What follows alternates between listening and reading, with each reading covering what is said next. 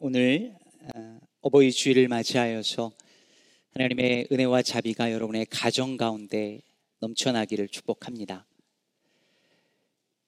제 아들이 태어나고 한 1년쯤 지났을 때 한국을 간 적이 있었습니다. 어, 한국에 가자마자 제가 달려간 곳이 어디, 곳 중에 하나가 어디였느냐면 교보문고였어요. 정확하게 말하면 교보문고의 육아 코너를 달려가서 어, 자녀 양육에 관한 책들을 뒤졌습니다. 한 살밖에 안 된 어린 아이인데 도무지 내 맘대로 되지 않고 어떻게 키워야 될지 모르겠고 그래서 공부를 좀 해야겠다 생각을 했던 것입니다. 물론 책을 읽는다고 되는 일은 아니었습니다. 저는 PhD 공부도 했고 목회도 짧지 않은 시간 했지만 세상에서 가장 어려운 일이 페어렌팅 같습니다. 좋은 부모가 되는 일이 세상에서 가장 힘든 일 같습니다. 그리고 그것을 깨닫고 나서야 저희 부모님이 이해가 되었습니다. 아, 그분들도 힘들, 힘드셨겠구나. 나를 먹이고 입히고 가르치고 혼돈 내키고 돌보는 모든 과정 속에서 어떡하지? 어떻게 하는 게 맞지? 이게 맞을까? 저게 맞을까? 그분들도 잘 몰라 고민하고 기도하고 밤새 눈물 지으며 그렇게 참 힘드셨겠구나 싶습니다. 여러분, 만일 여러분이 지금 부모이시라면 여러분은 몇 점짜리 부모가 되고 싶으신가요? 뭐 기왕이면 100점이면 좋겠죠. 그런데 정신건강의학과 김지용 선생이 쓴 어쩌다 정신과 의사라는 책에 보면 아, 소아 정신과를 전공한 친구가 저자에게 이렇게 말하는 대목이 나옵니다. 내가 볼 땐 100점짜리 육아를 하려는 형이 문제야. 그런데 당연히 그게 안 되고 그래서 지친 부모가 0점짜리 모습을 보이게 되거든. 그게 아이에게는 훨씬 안 좋아. 조금 부족한 듯 해도 꾸준한 70점짜리 부모가 되는 게 아이에겐 더 좋아. 그러니까 100점짜리 부모가 다 되고 싶어 해요. 그래서 100점짜리가 되려다가 어느 순간 그게 안 되니까 지치거든요. 그러니까 지치는 순간에 0점짜리 모습을 보이는 거예요. 욱한다든지, 짜증을 낸다든지, 화를 낸다든지 하면서 부모로서의 바닥의 모습을 보이는 거죠. 근데 이게 더 안 좋다는 거예요. 차라리 조금 부족하더라도 일관성 있는 70점짜리 부모가 되는 것이 아이에게는 훨씬 좋다는 것이죠. 어디 부모만 그럴까요? 목회를 하다 보니 정말 뜨겁고 열정적으로 예배하고 헌신하고 봉사하면서 100점짜리 성도가 되려고 하다가 한순간에 0점짜리의 모습을 보이는 성도들을 수없이 만납니다. 그런데 조금 부족해도 뭐 큰 역할을 감당하지 못해도 늘 그냥 거기 그 자리를 묵묵히 잘 지켜주는 성도님들이 너무너무 고맙습니다. 목회자들도 마찬가지입니다. 정말 탁월하게 설교하고 뛰어난 목회 능력을 가지고 교회를 성장시키고 부흥시킨 목회자들이 어느 날 갑자기 상상도 못할 만한 그런 실수나 잘못을 해서 교인들로 하여금 실망하게 만드는 경우가 얼마나 많습니까? 정말 훌륭하게 목회하다가 은퇴 시기에 노욕을 부려서 그간의 그 탁월한 목회를 그간의 그 100점짜리 목회를 한순간에 0점으로 만들어 버리는 분들은 얼마나 많은가요? 반면에 비록 탁월하지 못한 70점짜리 목회라 할지라도 언제나 변함없이 신실하게 그 자리를 지켜내며 그 목회의 자리를 내어놓고 떠나는 모습마저도 평소와 다르지 않아 빛이 나는 목사님들도 많습니다. 여러분, 여러분은 어떤 부모가 되기를 원하십니까? 어떤 성도가 되기를 원하시나요? 어떤 집사, 어떤 권사, 어떤 장로, 어떤 사역자들이 되기를 원하십니까? 오늘 본문은 하나님께서 모세에게 너는 가나안 땅에 못 들어간다라고 말씀하시는 바로 그 장면이죠.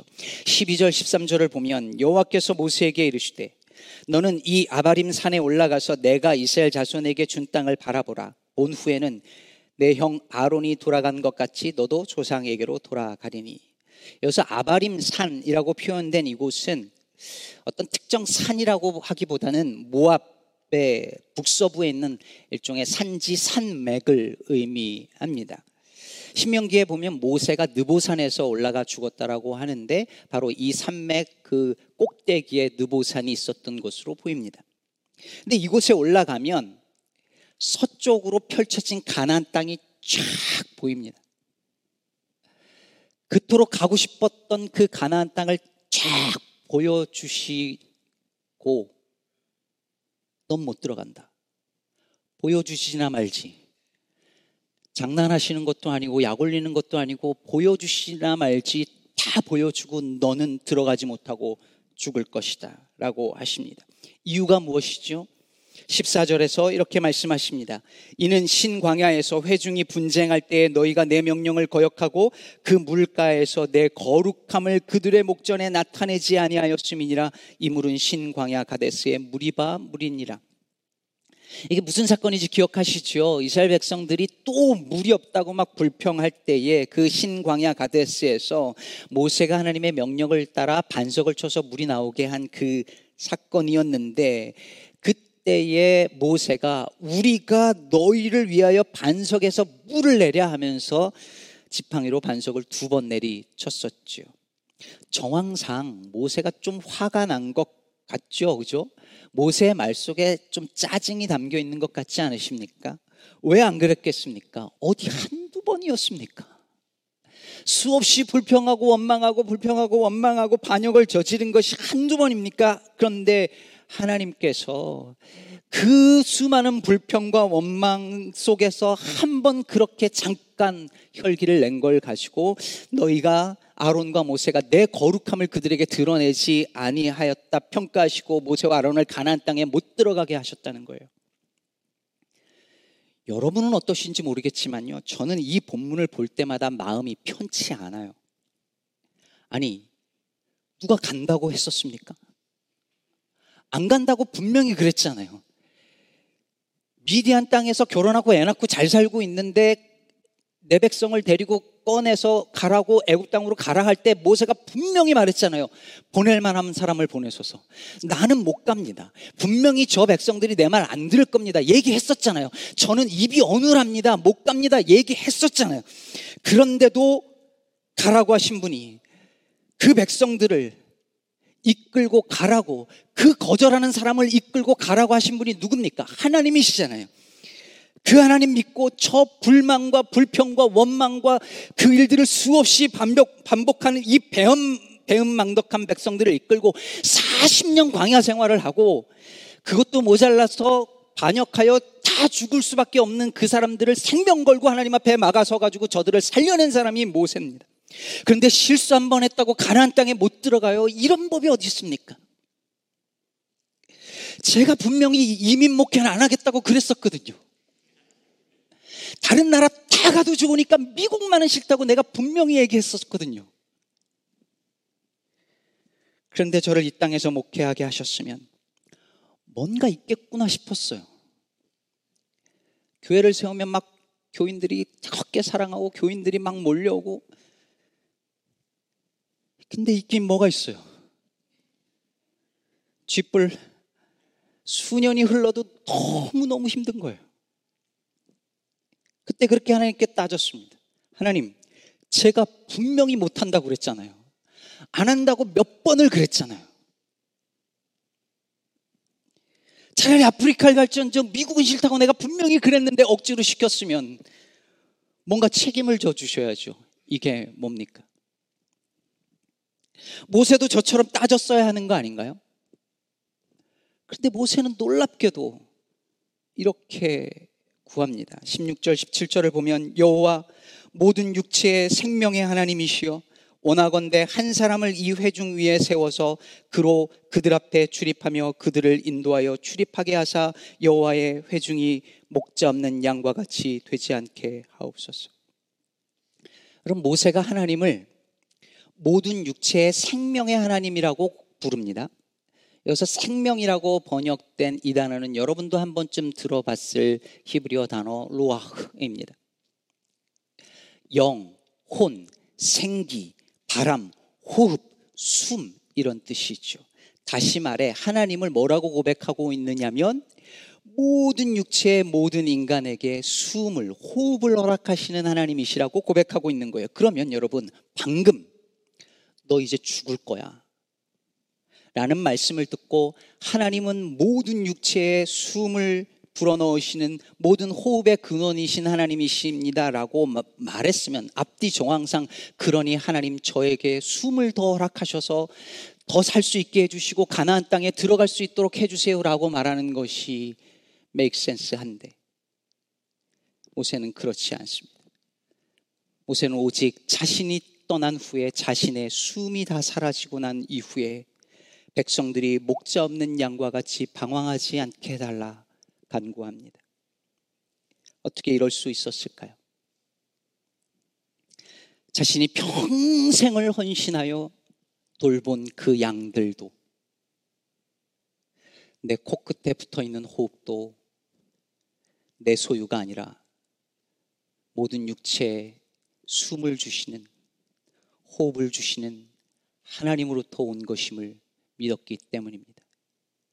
내 배로 나았어도 내 소유가 아님을 내가 가지고 있는 내가 정말 죽으라 땀 흘려 일한 그 모든 것들 결과물도 내 것이 아님을 아는 것입니다. 주신 이가 하나님이시니 거두시는 이도 하나님이심을 아는 것입니다. 여러분, 사람이 언제 추해지는지 아십니까? 정말 최선을 다해서 돌보고 아름답게 사랑하여 일군 다음에 그 다음에 자기 지분을 요구할 때입니다. 내 몫을 챙기려 할 때입니다. 인정받기 원할 때입니다. 모세가 만일 가나안 땅에 들어갔으면 어떻게 됐을까요? 틀림없이 요즘 말로 꼰대가 됐을 것입니다. 내가 바로왕 앞에 섰을 때 말이지. 내가 지팡이로 홍해를 갈랐을 때 말이야. 하면서 라떼를 수없이 드셨을 거예요. 생각해 보세요. 무리바에서 반석을 두 번 내리치면서 뭐라 그랬었습니까? 우리가 너희를 위하여 물을 내랴라고 우리가 하는 것처럼 말했을 때 이미 그런 징조를 보였습니다. 조짐이 있었어요. 그 상태에 만약에 그대로 가나안 땅에 들어갔으면 모세는 틀림없이 살아있는 권력이 됐, 되었을 것이고 모세가 죽어서 무덤이 있었더라면 무덤은 우상이 되었을 것입니다. 그렇게 되었었더라면 여호수아는 그런 원로 목사를 모시고 얼마나 힘들었을까요? 어떻게 목회했을까요? 그러므로 모세를 가나안 땅에 못 들어가게 하신 것은 누가 뭐래도 모세를 사랑하신 하나님의 배려였다고 저는 굳게 믿습니다. 모세의 목회가 마지막에 가서 0점짜리가 되지 않도록 하나님께서 보호해 주신 것입니다. 그의 아름다운 헌신이 마지막에 얼룩져 끝나지 않기를 바라는 하나님의 마음이었습니다. 하나님의 그 마음을 안 모세는 기꺼이 사라지기로 합니다. 20절에서 말하듯이 여호수아에게 그의 존귀를 다 돌리고 온 회중이 자기가 아닌 그에게 복종하게 하고 자신은 아무것도 아닌 존재가 되기로 합니다. 여러분, 가장 깊은 영성은 머리 뒤에 후광에서 오지 않습니다. 정말 깊은 영성은 아무것도 아닌 존재가 되는 것이요. 그것을 괜찮아 하는 것입니다.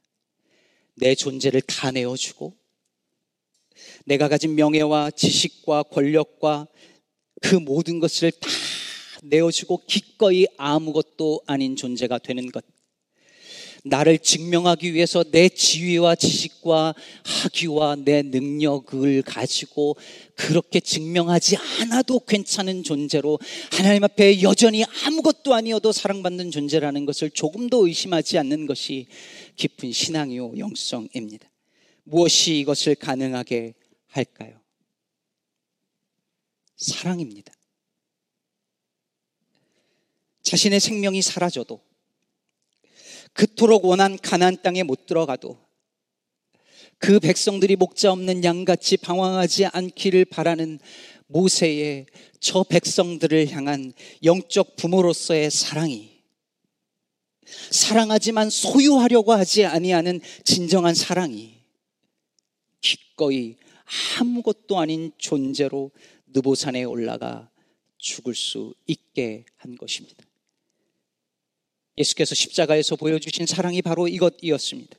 우리를 사랑하사 가장 비천한 존재로 십자가에 올라가 죽으신 바로 그 사랑입니다. 모세의 마지막을 떠올릴 때마다 생각하는 시이기도 하고 오늘 어버이 주일이라 더 이 시가 생각이 났습니다. 마종기 시인의 멸우치는 국물만 내고 끝장인가 기억하는 분들도 계실 텐데요.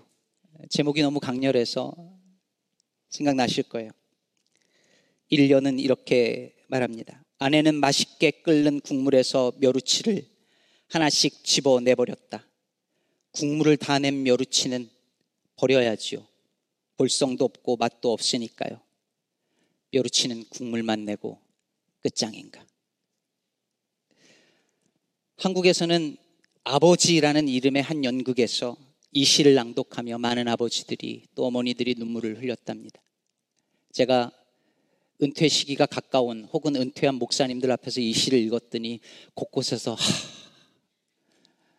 하시더라고요. 우리네 부모님들의 삶이 그런 것 같습니다.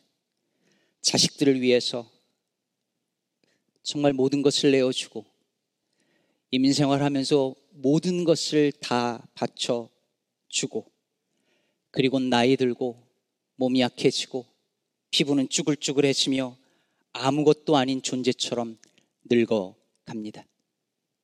그러다 어느 날 문득 생각이 듭니다.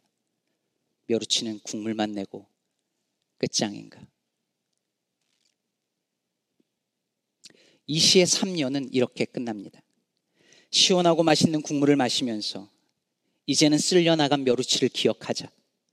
남해의 연한 물살, 싱싱하게 헤엄치던 은빛 비늘의 젊은 멸우치 때를 생각하자 드디어 그 긴 겨울도 지나고 있다. 멸우치 덕분에 시원하고 맛있는 국물을 먹으면서 적어도 기억하자는 것입니다. 한때 싱싱하게 헤엄치던 은빛 비늘의 젊은 멸우치 때를 생각하자고. 우리 엄마에게도 엄마가 있었다는 것을 기억하자고. 엄마에게도 어린 시절이 있었고, 소똥 굴러가는 것만 봐도 까르르 웃던 청소년 시절이 있었고, 푸른 꿈을 꾸던 젊은 시절이 있었다는 것을 기억하자고 노래합니다. 삶의 수많은 고통을 겪으면서 비명을 지르고 뜨겁다고 숨차다고 아프다고 외치면서도 자식들을 위해 기꺼이 모든 것을 던지고 아무것도 아닌 존재로 늙어가는 그들의 푸르렀던 젊은 날을 기억하자고 노래합니다. 가끔 저희 교회 어떻게 이렇게 젊은 분들이 많고 아이들이 많고 특히 젊은 재직들이 많느냐는 질문을 제가 받습니다. 그러면 제가 자주 하는 답변이 있습니다. 저희 교회 어른들이 이해해 주셨기 때문입니다. 젊은 사람들이 할 수 있도록 기꺼이 자리를 내어 주셨기 때문입니다. 제가 기쁨의 교회 오고 5년째 목회하며 교회를 시작한 분들 중 어느 누구도 권리를 주장하는 것을 본 적이 없습니다. 이렇게 말합니다. 이게 제 진심입니다. 이게 쉬운 일이 절대 아니라는 것을 저는 정말 누구보다 잘 압니다. 그래서 여러분, 젊은 성도 여러분, 이걸 당연하게 생각하면 안 되는 겁니다. 모세가 느보산에 올라가 죽은 것에 대해서 벌받은 것이라고 쉽게 말할 수 없습니다. 모세는 기꺼이 그 산에 올라갔습니다. 백성을 사랑하는 마음으로 기꺼이 자리를 내어주고 아무것도 아닌 존재로 남았습니다. 국물, 국물만 내고 끝장인 것을 괜찮다 여겼습니다. 그것은 모세의 훌륭한 믿음입니다. 그러나 백성들은 그걸 당연한 것으로 여기면 안 되는 겁니다. 모세로부터 전해받은 말씀을 기억하고 좌로나 우로나 치우치지 아니하고 율법을 따라 살아야 했습니다. 다시 말해 모세는 버려지더라도 가나안 땅에서 제사장 나라로 거룩한 백성으로 살기를 간절히 원했던 모세의 그 수많은 중보기도와 바람을 모세를 기억하는 이들을 통하여서 이루어야 했습니다. 아무리 부모님들이 국물만 내고 끝장인 그 모습으로 사라진다 할지라도 기꺼이 그러신다 할지라도 자녀들이 그걸 당연한 것으로 여기면 안 되는 것이겠죠. 오늘 본문 18절에서 여호수아는 하나님은 여호수아를 향하여 그 안에 영이 머무르는 자라고 표현하십니다. 여기서 영은 아까 모든 육체의 생명의 하나님이라고 말할 때 그 생명을 가리키는 그 단어입니다. 즉 호흡, 숨을 가리키는 말입니다. 이제 모세의 숨은 사라져 가겠지만 여호수아의 숨은 계속될 것입니다. 그리고 모세가 자신이 받은 숨이 다하는 날까지 끝까지 백성들을 사랑한 것처럼 그 뒤를 이어받은 여호수아 역시 호흡이 다하는 날까지 백성들을 사랑하며 섬길 사명이 이어질 것입니다. 오늘 어버이 주일을 맞이하여 예수 안에 한 가족 된 우리 시카고 기쁨의 교회가 어른들은 자녀 세대와 젊은 세대를 위하여서 기꺼이 아무것도 아닌 존재가 되는 것을 두려워하지 아니하는 성숙한 신앙인이 되는 동시에 젊은 세대들은 그것을 조금도 당연한 것으로 여기지 아니하고 감사하며 어른들의 뜻을 받들어 더욱 사랑하며 섬기는 우리 기쁨의 교회 공동체가 되기를 간절히 바랍니다. 그리고 나아가 사랑하는 여러분의 가정 속에 아론과 엘르아살처럼 모세와 여호수아처럼 이 믿음의 유산이 잘 이어지길 사랑과 사명의 바통 터치가 순조롭게 잘 이어지기를 우리 주 예수 그리스도의 이름으로 축복합니다.